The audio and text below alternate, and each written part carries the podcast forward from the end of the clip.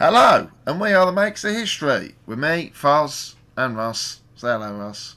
Hello. How you doing then, mate? What's been going on? Tell Yeah. me what's happened to you since we last spoke, apart from the little bit we spoke about before Yeah. the podcast. No, I'm good. I mean, can't say I've done anything special. Like nothing jumps out. But tomorrow is public holiday, so Oh, nice. nice. Very nice. So you're to hit it hard tonight then? I Oh, yeah. I got work in the morning, man. I can't go that too crazy. I can go Hopefully pretty that's your problem.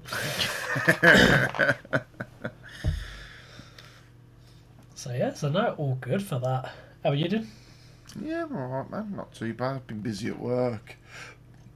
Very busy. Uh, but good. Good busy. You know, days flying. Yeah. That's that's all right.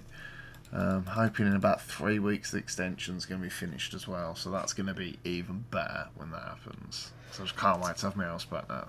You have some form of heating in the house. Yeah, it's like just empty and cold and yeah. So uh, yeah, it's going all right, mate. Not too bad. I've got really no stories of anything interesting to tell you, unfortunately. Yeah, I don't think I have. Like, like I literally have no memory of the last weekend, so maybe I did something amazing. I just don't remember at all. I could never- Oh no, I went to Brighton. I went to Oh. Brighton, didn't I? That was pretty sick. Yeah, yeah, I went to Brighton. Uh, with so Loz and Josh live down there, so we went to see them, and then Manu and Connor come from London, and we all went down for the weekend. Like six of us. Got this nice like they got this house. It's like this beautiful like three tiered terrace place, proper nice. Uh, yeah, we just chilled for the weekend, seen some stuff, had some food, nice. Drink. I'd recommend going to Brighton. It's fucking wicked. Like it's proper chill. I don't know. Do we have any listeners in Brighton? Uh, pff, not sure. I don't think I've ever seen them on the map, but Brighton people get listening. Yeah. If there's one thing you need Well, no, we do. do. We do. Remember, we do. Yeah, yeah. Because when I was down there, Oh, I was listening to it. but yeah, people of Brighton in your chill, happy place, get some Nazis into your life. yeah, yeah. Get Listen some to our real, podcast. yeah, some real deep, dark Nazi history into your life. Bring your down because we're all having a great time. Mm. Nice, nice place, sir. So, have you ever been? Well, only when I was a kid. Oh no, no, it's nice, man. Really, really nice. Decent. Yeah, it's so sad. Didn't even go on the pier. They got a massive pier. and I didn't even go on it. Yeah. Not It's so like a pier anymore. It's not 1924. You don't actually need to go on the Yeah. pier. Not a geezer taking photographs of people with a big old camera. hey, see? Step up, roll up, roll up. See the world. Oh no. So what are you drinking then? What you Yeah. got? Sea slope on something hazy coloured, was it? Or was that just a refraction? This is a Dobrushka from the Rampashak brewery. So it's oh, like a- Oh, A Czech microbrewery. Is that the the, the, the, the rhino one? No, oh. That's the one you had the other night. right. It was an animal. But I had hedgehog. That was Ježek. No, no, not hedgehog. Another one. You Zubr. Zubr, that's it. Yeah, that's my reserve beer. We've got another Zubr. That's extremely hoppy. I like a happy bear, man. This one's a unfiltered one. It's quite nice. It's like a, yeah, like, like fresh tap draft beer basically. Oh, nice, okay. Oh, yummy. Yeah. Very nice. What you got? Wow. I haven't opened it yet because I'm gonna make the sound like that, and then I've got a very nice bottle of whiskey. I've got Glenlivet Caribbean Reserve, so it's finished in rum casks, like the after it's done aging for X amount. It gives it like a really dark colour. okay. It's yeah, it's yummy, man. So that's why I'm saying I can't overdo it because I'm drinking. it- Obviously, I'm drinking it neat 'cause I'm a gaze, and that's how people drink whiskey. Single malt, obviously. Single malt. Yeah, I ain't messing about. You classy gentleman. For you people who don't know, that's the that's Scottish. It's a Scottish like whiskey, like the best whiskey in the world, in my opinion. Um, There you go, and ladies and yeah, that's what. I've got. So cheers, bro. This is my first sip. Cheers. Ooh, oh, it's a bit harsh. Mm. That's good. That is. I like that. Mm. Very nice. Uh, that was that was sophisticated. I'm a sophisticated. This is what I told you. like people don't realise just because I sa- just because I sound like a sound. I'm from Birmingham. Like I'm fancy as fuck, bruv. People don't realise that about me. Like I've got butler. I'd Like, like ladies. it's my wife, but I've got one. it's because she doesn't listen to the podcast. Yeah, no, she shit out of you. openly admits that she doesn't listen to the podcast, so I can say what I like. Just so you know, the classy, sophisticated gentleman. Ladies and gentlemen, just for you to know, Foz is wearing a fleece cardigan covered in pictures of wolves. Yeah, because I'm chilling out, man. Don't worry about me. Worry about what you're doing, you know what I mean? I'm comfortable over here. It's cold and I'm wearing my indoor comfy clothes. Alright. And it's, it's you know, it's cool. You know what I mean? cool. I'm stylish, do you know what I mean? I'm alternative. You know, you see what I'm- Alternative to stylish.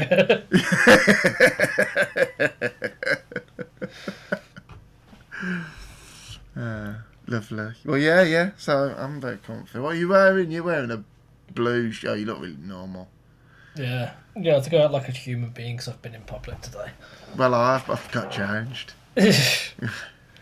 Some of us have been hard at work on this wonderful podcast, writing it because I've left it to the last possible minute to do that.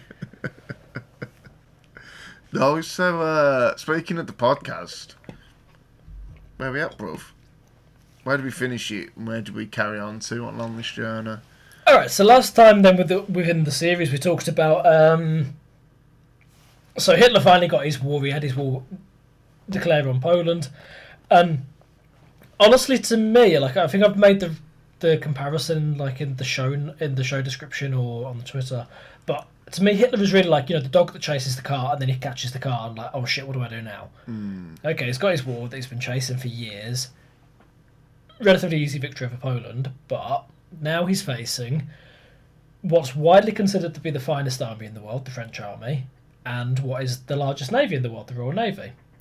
So this is Germany is facing its nightmare scenario, and Really, the French army was considered the best. Yeah. Is that because of its based on its performance in World War One? exactly. Okay. So the French army was, I think by this point it was no longer the largest. Oh no, definitely it's not the largest army. It's smaller than the Red Army, um, but it's large. It's well equipped. Obviously, like you say, in World War One, the French army had been the major instrument of Allied victory until the British army got its shit together from about 1917 onward. But yeah, so the French army, widely considered the best, most professional, best equipped army in the world, and the Royal Navy was still larger than the US Navy at this time. So for Hitler, this is a nightmare scenario. For all of the well, for Hitler, it's great because he wanted the war, but for all of Germany's strategic thinkers, this is like the worst nightmare. oh yeah, he's having a great time. way.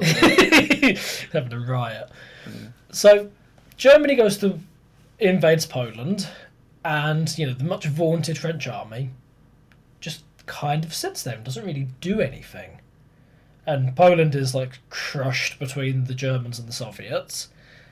And the Western Allies don't really do anything. So this period from the like the autumn of 1939 into the spring of 1940 is known as the Phony War or the Sitzkrieg.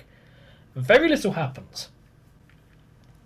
So we There's said last There's no movement along that border between France and Germany.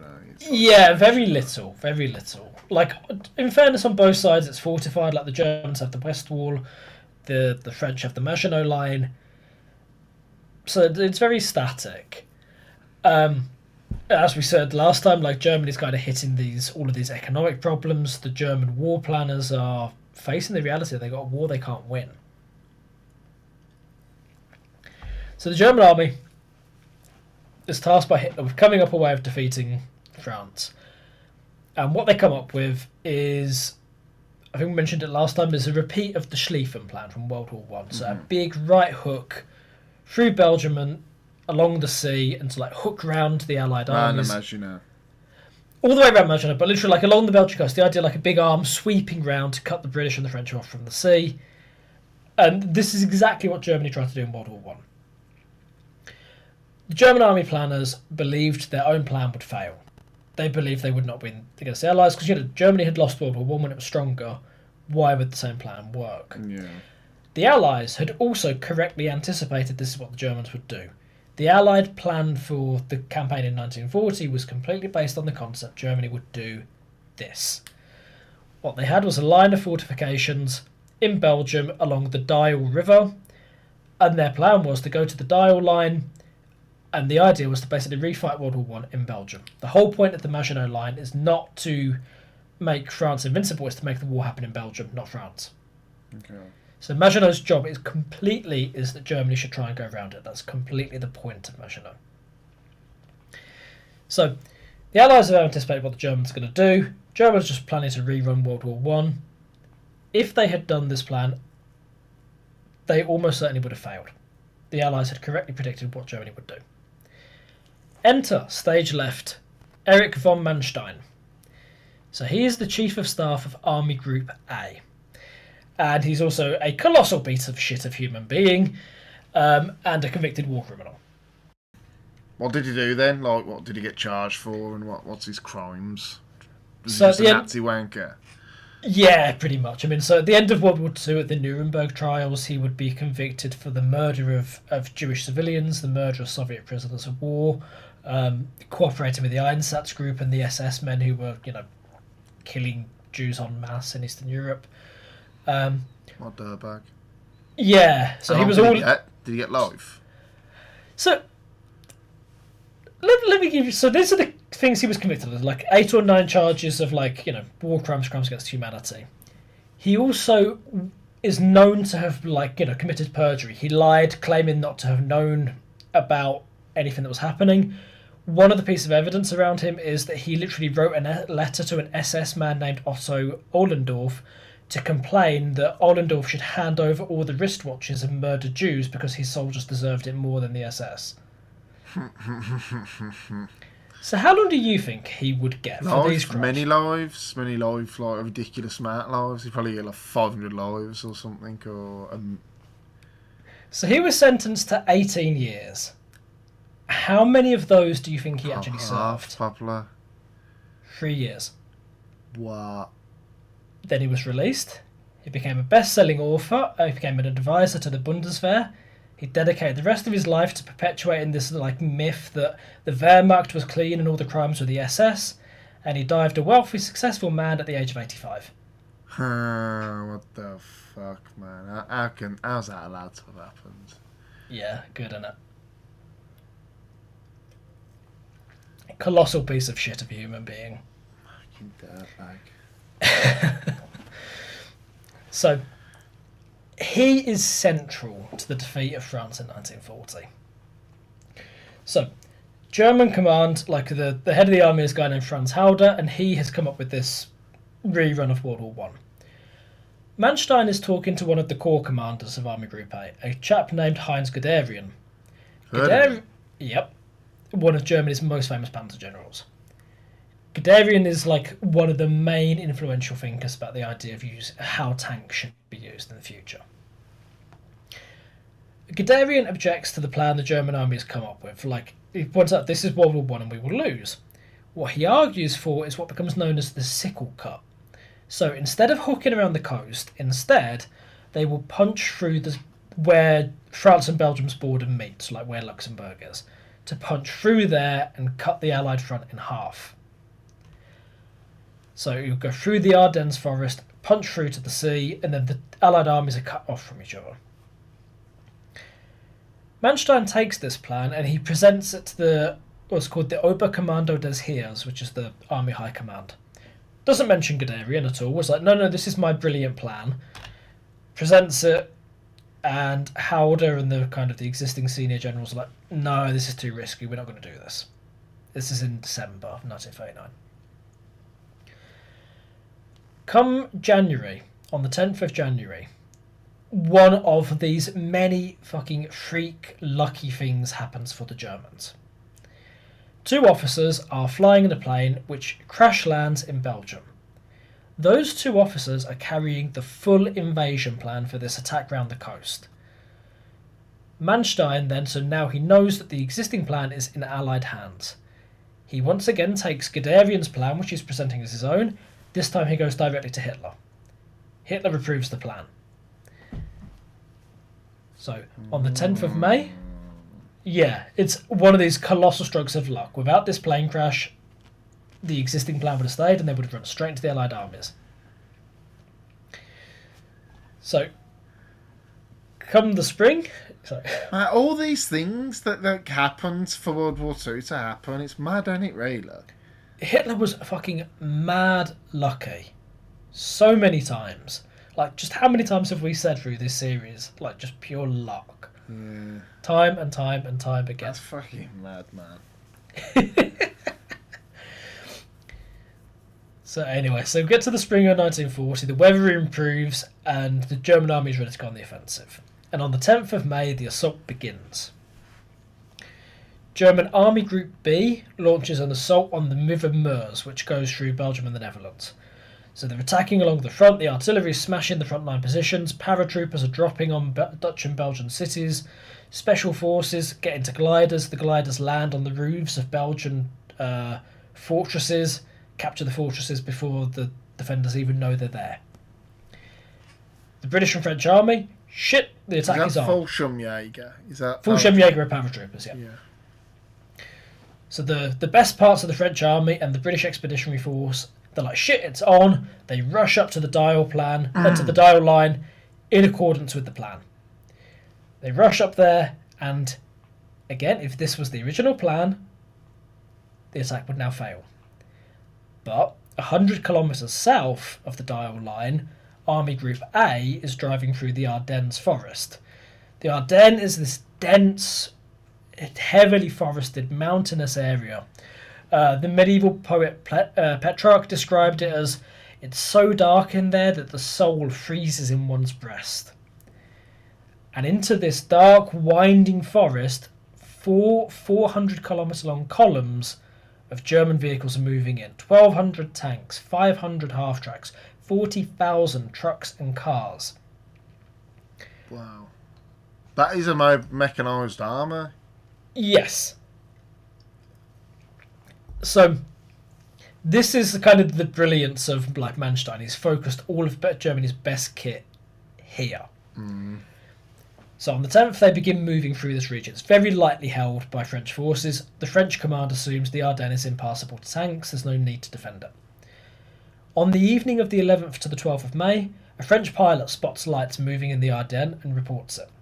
By the 12th of May, there are detailed photo reconnaissance flights happening over the Ardennes. The French High Command can see the German army moving.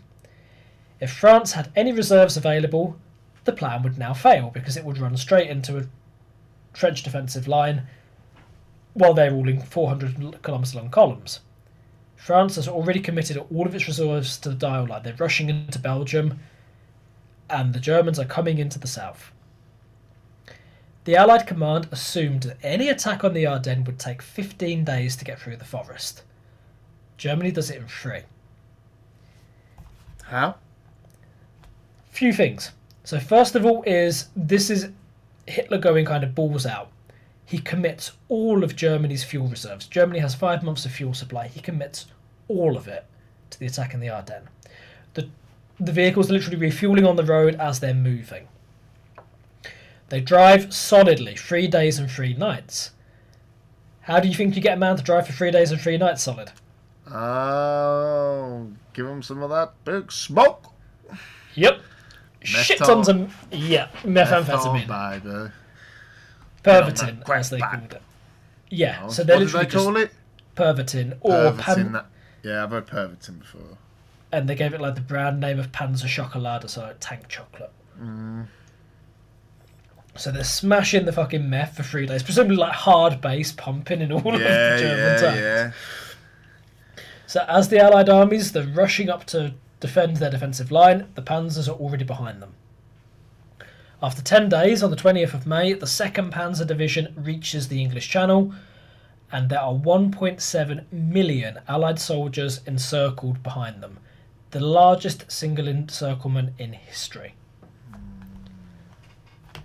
Now, of those, 370,000 of them will manage to escape at Dunkirk when they're lifted off the beaches. Yeah. Another 100,000 French will manage to sneak through gaps in the line as the Germans are advancing. But they have to abandon all of their tanks, heavy equipment, artillery, everything. And at the end, 1.2 million British, French, and Belgian soldiers are taken prisoners. This defeat is worse than any single defeat the Red Army would suffer through the whole war. So you think of those huge German successes in 1941 when they smashed through the Soviet Union, none of those are as bad as this. Yeah. So, at the cost of 49,000 German dead, the Allies have suffered 120,000 French dead and 1.2 million soldiers captured. France surrenders on the 17th of June, so six weeks afterwards, Was that his whole army gone? effectively. Oh, fuck. Man, that's fucked, ain't it? It's one of the most spectacular successes in military history. It is, yeah, man. And it was easy. Mm. What an oversight by the Allies. So the question obviously is, how did this happen? So we have to look at kind of a few ways of understanding. Because obviously everybody is dead shocked in 1940. Everyone has assumed the French army is the best in the world. This war will be a rerun of World War One. It will be fought in the same way as World War One. And here we are, six weeks later. The most powerful land power in Europe is defeated. So, how? Now you already kind of alluded to like the mechanization. So, is it because Germany has a blitzkrieg army, an army built for lightning war? I'm going to argue that no, it does not. That army was, though. We'll For come to that that. operation. We will come to that. So, German army as a whole, though, is not built as a blitzkrieg force. Germany has 93 divisions uh, going into the war, and of those, nine are panzer divisions, so like 10%. I'm not sure about that 93. I think I've contradicted myself somewhere. Never mind. Um, the Allies have more than 4,000 tanks. Germany has 2,500, so nearly 2 to 1 advantage in favour of the Allies. So we say, okay, is it because Germany has panzer divisions, like, you know, concentration of tanks and vehicles in singular formations? France also has something very similar, like the DLM, the Division Légère Mécanique. Sorry, France, as I hurt your language. Basically the same thing, like concentrating tanks and fast vehicles in a division. The French, you know, the people talk about like you'll see it in all the in the documentaries, like oh, Germany concentrated its tanks in the Panzer divisions, the French distributed them um, through the army, right? France could do this because it had twice as many tanks as Germany. Like you can spread them out if you've got loads of them. Yeah. And like we were talking in the last episode, you know, when you look at what Germany was focusing on in the lead up to World War Two, focusing on artillery and ammunition, they're focusing on the Ju 88 medium bomber, mm. and they're focusing on building a navy. Tanks weren't anywhere near the top of the priorities, like tanks were behind fortresses. Yeah. So they were not deliberately building a blitzkrieg army. No. No, no. So the Western Allies trying to respond to this shock, their answer is, oh, it must be because the German equipment is better. And this is a very convenient thing for the Western Allies to say, like the British and the French. Oh, we couldn't. How could we fight the Germans? Their stuff was so much better, because it excuses the incompetence of the Allies. Um, the Germans, on the other hand, they were like, well, obviously it's because we are the master race. We're inherently racially superior to the French and the British. We're inspired by the ideological fervour of the Nazi regime. We want to be the best Nazi soldiers, and Hitler is a genius. Obviously, if you're the Nazis, that's the fucking rhetoric exactly you're going to push. Oh, yeah, of course. And it's also like you know we talked about like resistance to the Nazis within society, within the within the leadership. At this point, everyone who has criticised Hitler said he's leading us to war, he's leading us to disaster. Well, Hitler, as far as you can tell, was dead right, and the generals were wrong. Everyone who said we're going to lose this war, and then Hitler has smashed France in six weeks, Yeah. it completely undercuts any sort of resistance in Germany. So obviously, from a propaganda angle, the Nazis want to emphasise how Yeah, this. cool, yeah, yeah. It's, Yeah, exactly. I, I still don't answer the question of. Yeah, so let's get into it a bit. So I think there's a few reasons we can point at, and I would say there's probably about four main factors. The first which, already alluded to, is Western incompetence. The French general staff kind of bounce in between complete complacency and like, yeah, yeah, yeah it's fine, and then like abject panic. Um, there's you know, an account from Edmund Ironside, the British general, that he had to go to like a French commander and he found him like crying behind his desk saying the war's lost and he's like shaking the man like you have to fight. And the British already, generals were already calling back to London saying the French are beaten. We haven't fought a battle, but the French are beaten. There are two kind of key figures. Maurice Gamelin is the head of the French army going into this. He is very, very complacent. Everything is like, no, no, it's fine. The Germans will do what we want to do. They'll be very, very slow. Once his army is encircled on the 20th, he's removed from command and replaced by a guy named um, Maxime Weygand.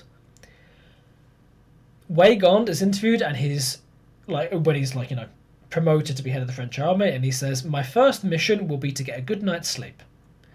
So you see, he's responding with urgency and fucking action to the fact the entire French army has just been cut off.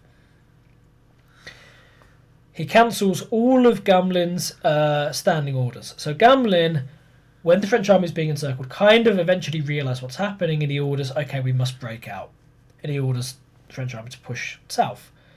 Weygand comes in, he immediately counteracts that order, cancels it. Two days later, he's like, oh, actually, no, that was a good idea, and reinstates the order. What the fuck, man? What did we do though? It sounds more like French incompetence. I mean, you've got to bear in mind the, the British Expeditionary Force is very small. Oh, It's okay. like, I think, a couple of, there's like maybe six divisions maximum. ah okay. Whereas the French, we're like talking like 150 divisions, Yeah. something like that. Uh, the French are the bulk of the force, but it's just like you know France's political pa- paralysis and its the just the complete inability of its commanders to like drive their soldiers or to do anything. Like French soldiers will put up fierce fights at times, but they're just not getting any instruction from centre. And I think like Edmund Ironside captured it when he's like telling Winston Churchill the French are beaten, even before the war is over for France. There's just no will to fight back from the French leadership. Also, what's got to be said, a lot of the French generals obviously like they tend to be politically right wing, and they were very sympathetic to fascism and Nazism. They didn't want to fight for a socialist France against Nazi Germany. Ah, of course. Yeah, because obviously from the we're not too far away from, you know, Bonapartism and stuff, are we? Like Bonaparte, how long ago was that? I mean, like you have like you know French monarchism and stuff going on well into like the early twentieth century. Um, you have like the precursors of fascism are in France. There's a lot of anti-Semitism in French uh, It was a really like unstable time, wasn't it, for France? Yeah. Like after World War One. Yeah, like they they have governments that last like a year at best. Yeah. It's really really rapid turnover of government. Like the country's very unstable. It's on the on the edge of civil war pretty much throughout the interwar period. I mean, and also like this questions around will to fight boils down to the individual soldier level as well. Uh, one of the features of the British Army in the early war period, which is uh, mentioned in Jonathan Fennell's book "Fighting the People's War," which is a fantastic book. In the early war, he mentions like British soldiers, as soon as they see the Luftwaffe turn up in the sky, they would just stop moving, hunker down, panic, and Really? yeah, What? Just because of the propaganda? they just see the planes. There's no sign of like the RAF in the skies, so they Oh, okay. they panic. And obviously, you think like the Stuka as well, with the, like the Jericho siren when they're diving. Mm. The Germans had really built into the psychology of air power. Um, like I don't want to go massively into because I want to do like a series about this, but the British Army throughout World War Two would have serious issues with ma- morale and will to fight. Yeah. That as soon as things would get difficult, the British Army struggled to like kind of push through hard, hard scenarios. Which I think it sounds a little bit surprising. 'cause it's not how we think of the war, But like when you compare like British number of British soldiers captured compared to number killed, it's like hugely disproportionate. Yeah, why do you think that was? Because they Um, don't have that reputation now, or they didn't have that reputation before. It's I think it's very much about the fact they didn't have something they believed in to fight for. You know, like the um, Germans and the Soviets, obviously very ideological with the Imperial Japanese as well, like very fanatically politically. For the Americans, they'll have like the New Deal and like promise that you will come back to an America that's better than it is. And in Britain, like the Conservative government was very unwilling to make any sort of promise for social change. And these people have just lived through the Great Depression, so they've known unemployment, they've known hardship, they've known poverty, and the government's telling, them, well, if you win the war, you'll have more of the same.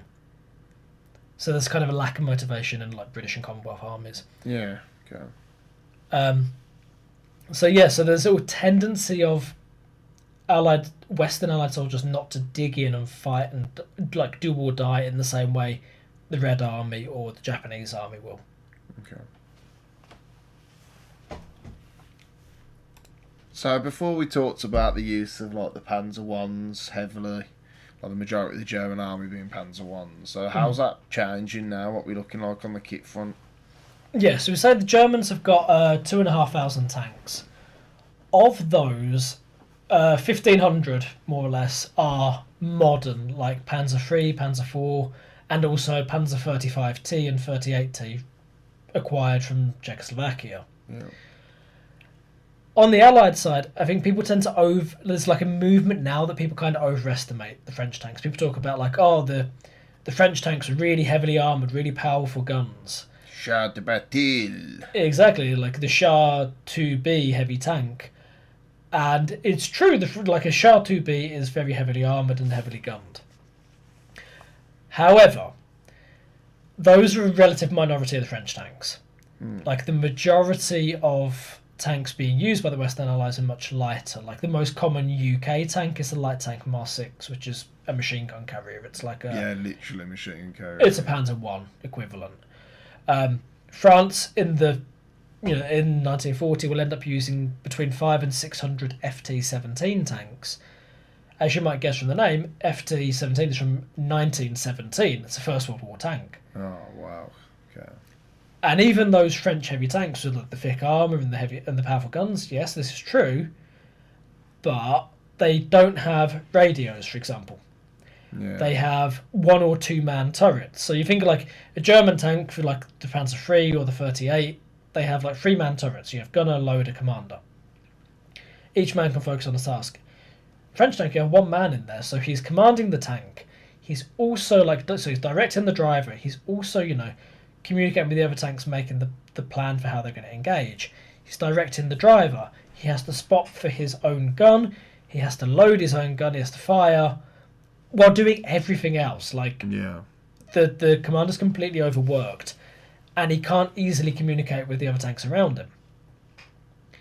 So, although if you look like purely like in a top trumps way of like numbers and gun, you're like, oh well, Char two B is better than Panzer three.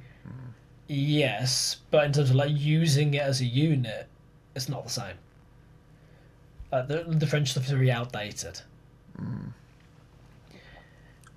and uh, like the concept of how they build and design tanks is going to be proven by history to be wrong. Like they, you know, Uh, you're doing this wrong, mate. Basically. basically, but they've Point taken this concept. get your act together. You're doing it wrong. Well, they've taken this concept and they've like you know built up like add more gun, add more armor, but the fundamental concept is flawed, and that's as well like big problems with training and you know lots of tanks end up being like broken down, running out of fuel, just being lost in this way. But a lot of people had that problem as well. They were not the only people who were losing. Look, uh, you know, maintenance issues with German tanks were rife. That would mm, that's more of a mid to late war thing. What basically Hitler falls into the same trap the French did, like more armor, more gun, Yeah, at the cost of like well the tanks that won in 1940 were light, yeah, light fast tanks. Um, but I think this is also like you know, as Hitler's like mental state breaks down, he's like less of an agile thinker and more like defend at all cost, big gun, big armor, Mm. and he's got people around him like Ferdinand Porsche who were like, yeah, yeah, yeah, big tank, big tank. Yeah, obviously, because that works in his favour. exactly. yeah, I'll build you a massive, massive tank, mate. Don't worry about that. Big as a fucking house, if you want. Yeah. So, uh, the Allied advantage on paper is less strong than it appears.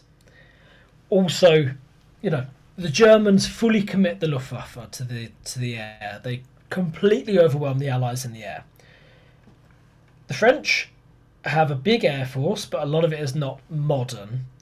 And the modern aircraft they've kind of distributed everywhere, and loads of them just end up on airfields that are overrun by the Germans without ever taking off. They've like distributed the planes to protect them from air pa- from air attacks, but then they kind of basically lose control of what is where, and all like the coordination breaks down. Oh shit. Well, on the British side, um, the head of RAF Fighter Command is a guy named Hugh Dowding. And basically, Hugh Dowding makes a very cynical decision, which is he looks at the scenario and says, France is going to lose. So his plan is I can commit the Air Force completely to Fighter Command to a battle I think we're going to lose, or I shepherd my strength to defend Britain Yeah. and he chooses to defend Britain. So, like the RAF Spitfires, which are probably the best dogfighter of World War Two, Yeah. They stay. Arguably, you know, there's arguments for other planes, but there's a good, very strong case for the Spitfire. I'm going to make the. I'll I'll come out and say, like, for me, the Spitfire is the best dogfighter. Yeah. The the thing that maybe you could say, okay, the Mustang is maybe a better fighter overall is because of the range. Spitfire can barely cross the channel, whereas the Mustang changes World War Two. Yeah.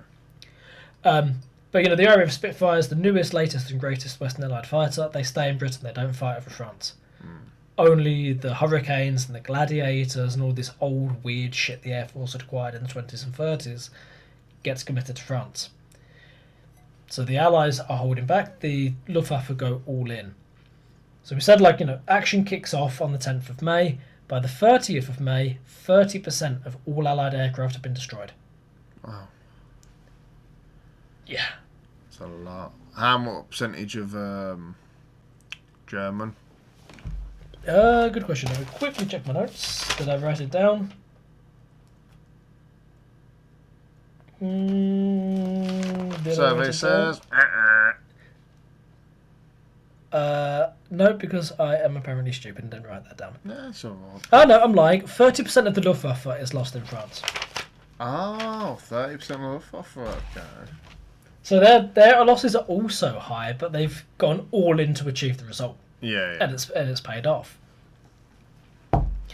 So yeah, so the Allies are kind of they're holding back. They're not committing 100% to the fight. Like on moral, political, military, Mm, like psychological levels, they're not they're not all in it. You know what I mean? And another factor is basically that Manstein was very good at what he did. As much as he was a shit human being and definitely should have hanged, he was brilliant at what he did. So you look at his the scenario that's facing him at the start of the, of the campaign, right? So you have 151 Allied divisions, British, French, Belgian. On the other side, you have 135 German. So yeah, I'm contradicting myself from earlier, but I think that was 93 was a pre-war building plan, and this Yeah, is with yeah. mobilisation.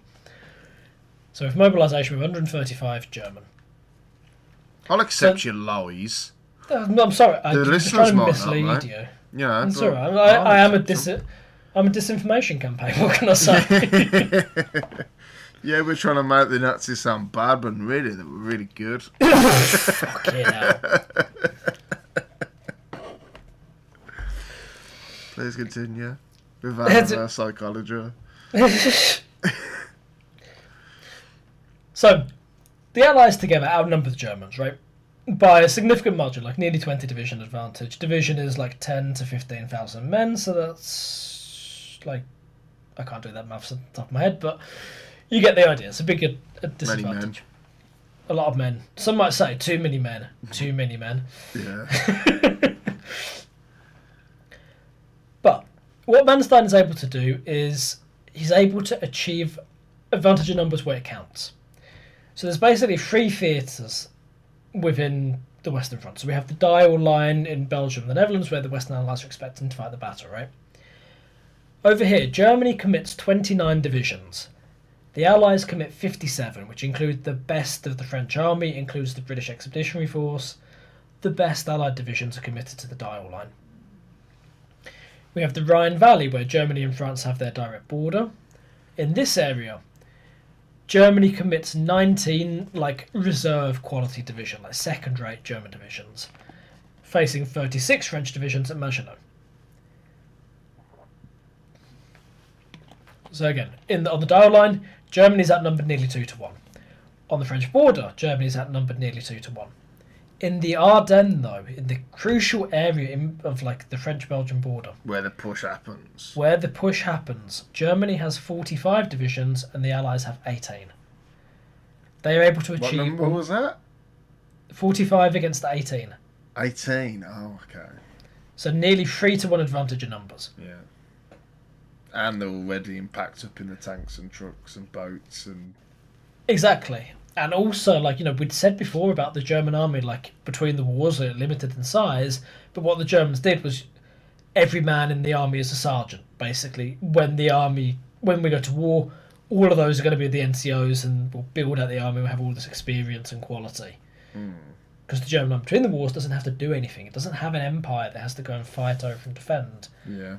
Like the British and French do. They have to have functional armies. The Germans are just building an NCO corps for when they expand. Mm. So the quality of training is also very, very high. So in the key area where the the fate of Europe was decided, Germany had a three to one advantage in numbers. Wow. And this is the brilliance of Manstein. He successfully misdirected the Allies to commit their troops to the wrong places. It helped that he was up against Weygand and Gamelin. Like, they defeated themselves as much as he did defeated them. Yeah.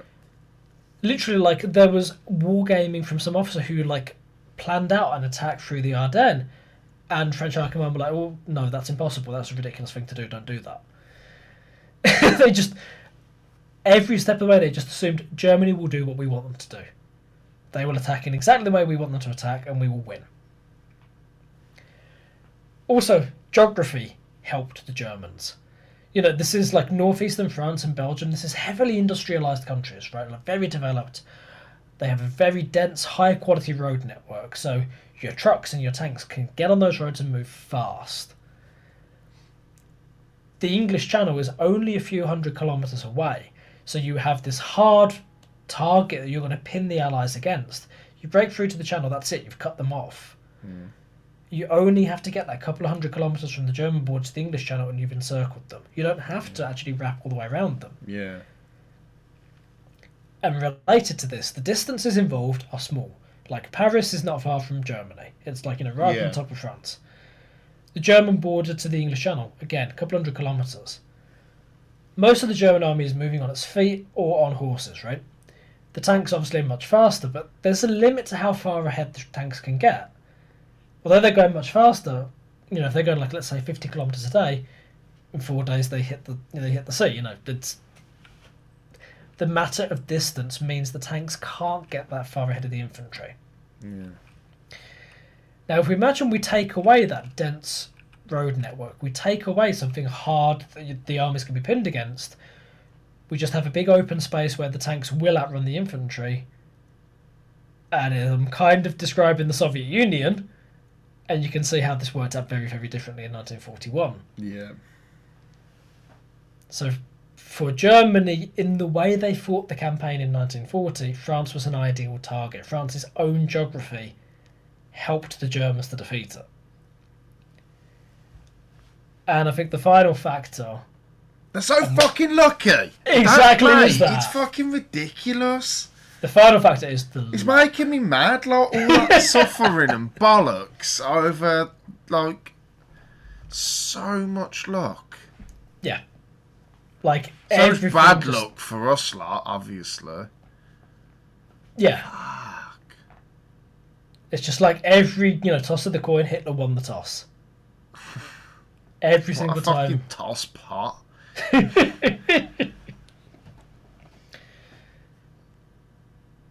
So that's I think that is a, just a huge part of it. They just I'm flabbergasted. unbelievably lucky. Absolutely flabbergasted. I'm gonna have to pull myself some more of this whiskey. I'm not flabbergasted. oh yeah, there's a little drip of there. So you know, it's again like Germany going into this campaign was facing like an economic situation where Germany was seemingly guaranteed to be defeated by the combined might of the British and French empires, backed by the USA. Germany should, by any reasonable method, be losing in nineteen, you know, after several years of starting the war. And what happens? Six weeks, they've knocked the French out of the war. The British army has been lost all of its equipment. Hitler's plans, like this, is only gonna feed his crazy because he gets like his craziness from now gets so much worse in the next like three years. Yeah, Like, But it's so again, this is fueling his fucking Exactly. ego, isn't it? Like he don't see how lucky he's been. Does anybody see how lucky he's been? well, for everybody else, it's like shit. Hitler's a genius. Like you know, Yeah. the the army don't see this what we know now, do they? Yeah, no, they don't have a full picture. But it's also like you know the generals saying no, no, no, we can't do this. We have to fight in this particular way. And Hitler's like, well, no, this is bollocks. We're going to do this, and he was dead right, and it, it paid off. So it's like anyone that opposes Hitler is now completely discredited, and you're like, well, fuck, Hitler is a genius. He's correct on every every decision. It's paid off. We've defeated the French. Well, wankster. Yeah, but it is like you said. This is a, a big part of what happens later. It's like Hitler can no longer like he will no longer listen to like advice. Obviously, I don't want to get into the thing of like hit Germany loses because Hitler doesn't listen to his generals, which is like a narrative promoted by Germany's generals after World War Two.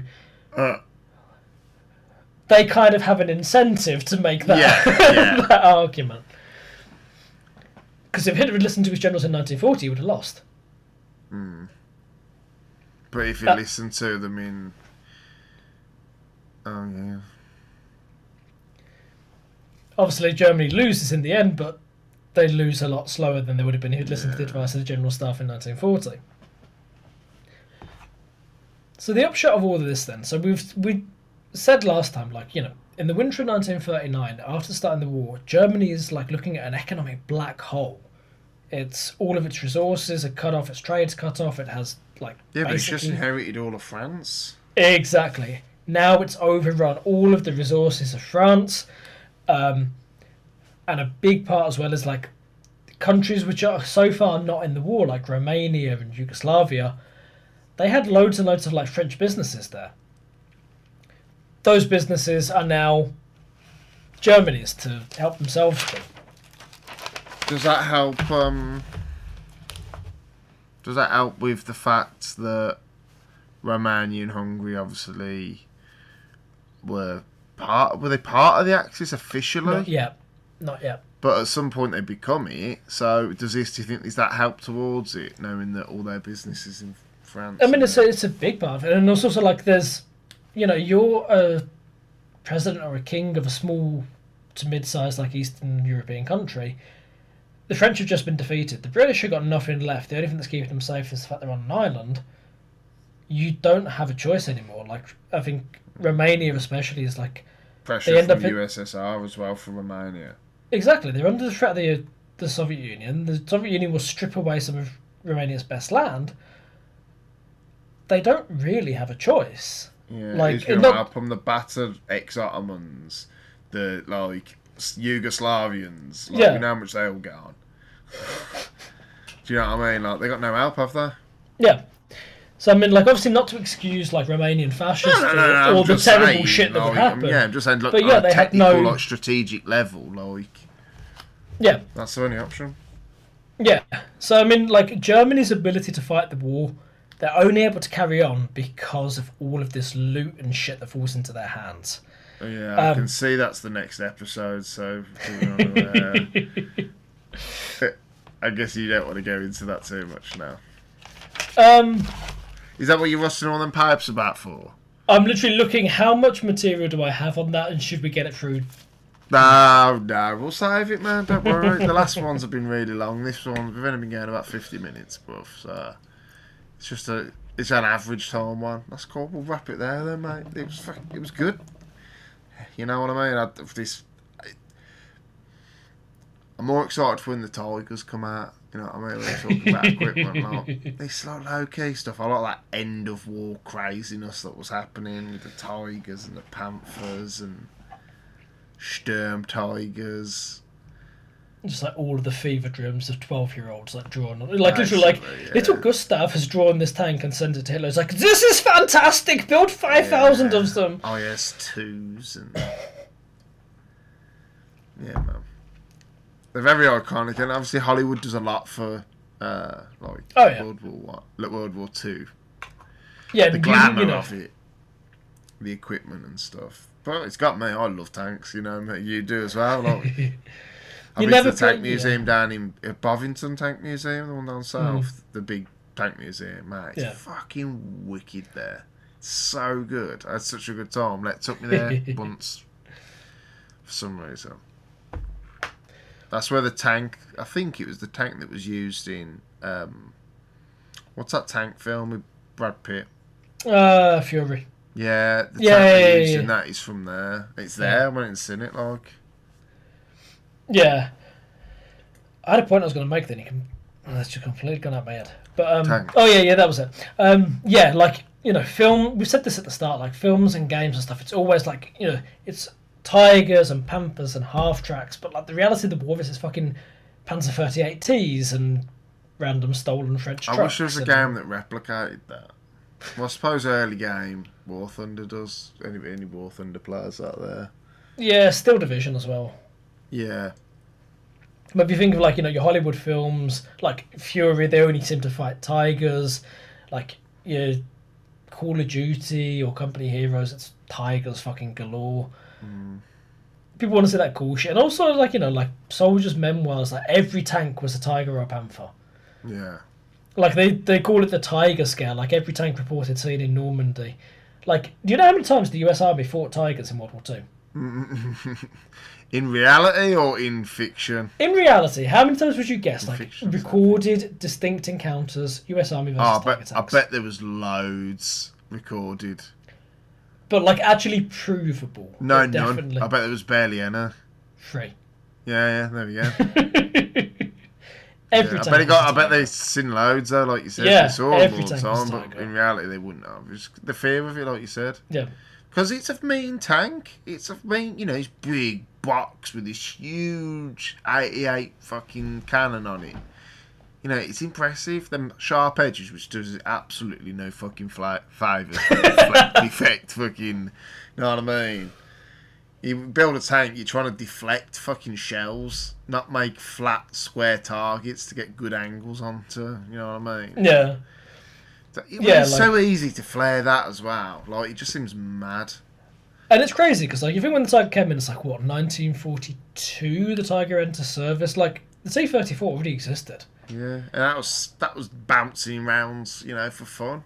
Yeah. Oh, yeah, like less well known, like but the British Crusader tank, it's like angled to fuck. Mm. But the Germans didn't get the memo on that apparently until like 1943 with the Panther. Also, fucking crazy one. IS-2. You think how well armed, heavily armored an IS-2 is? Weighs less than a Panther. That's mad. Just I the, think the that'd be a of way bigger tank. yeah, the wonders of efficient Nazi engineering, right there. So why is a Panther classed as a medium tank then? Uh, well, I mean, like within German doctrine, it's a medium tank. Like it's you know the job role of it is to be like the do everything medium, Okay. not the you know the heavy tanks like the Tigers have a clear yeah. doctrinal role. But it's sort of the thing like the Germans just like, All the assault like- tanks, like the Stugs. Yeah. I mean, the Stug makes fantastic sense. Oh, it's when you great have piece of kit. limited. The Stug is such a smart piece of kit. You didn't actually mention them. Are they not about yet? Uh, only in a very limited sense. So, like the Stug A exists, which is like a the gun it has is like a low velocity howitzer. Okay. So it's specifically for the purpose of being a mobile artillery piece to directly Yeah. support the infantry. Obviously, later in the war, the Stugs would evolve and they develop the long 75, and they basically become the tank destroyer. Tank destroyer, in it, yeah. But in their early uh, incarnation, they are specifically about lobbing HE onto Oh, okay. infantry and artillery. And the same with Panzer IV, actually. Panzer IV, uh, in the early part of the war, is an infantry support tank. The Panzer III is the tank fighting tank. Oh, well, this stock don't ever get no glitz and glamour, does it? Even though it's probably for its role the best tank they made. Yeah, by far the most numerous as well. Yeah, Just doesn't look right. yeah, look it's as cool. weird, and it Mm. it looks squashed. Lovely then. All right. Well, uh, hit us up on the twit on the X. Is it called? It's a, Is it officially called X yet or not? I know we keep having this conversation. It's Is officially Twitter? called X, but the, the URL is still Twitter, so it's still fucking Twitter. I'm not going to call it X. yeah, it so sounds like a fucking dodgy X or. Twitter. term. We're on there. At Makers of History. Yeah, and we're all right. Ross does it, but he, he feedbacks to me what's going on. I know what's going on. I've got to log in. I can log in and see it. I don't very often, but Yeah, no, we have some. We have some stuff about the show. but We also have some like uh, we have some high quality jokes written by a comedic genius, which is myself, obviously. Uh, And we also have some history stuff on there Yeah. with pictures and stuff. Did you put those pictures of that um that castle that you saw? Remember that you said you were going to put up. Yeah, so there is. Now you have to dig into it a bit, but there is a thread about the the border defences of Czechoslovakia, and mm. like, so some pictures from the the the Czech version of the Maginot Line, and a bit about the concept and the idea of those. So I'll repost that in case anyone's listening would like to see that. Yeah, someone's going for though, door, mate. So you best wrap it up quick. Yep. Right. Thank you for listening, everyone. Bye bye. Bye bye.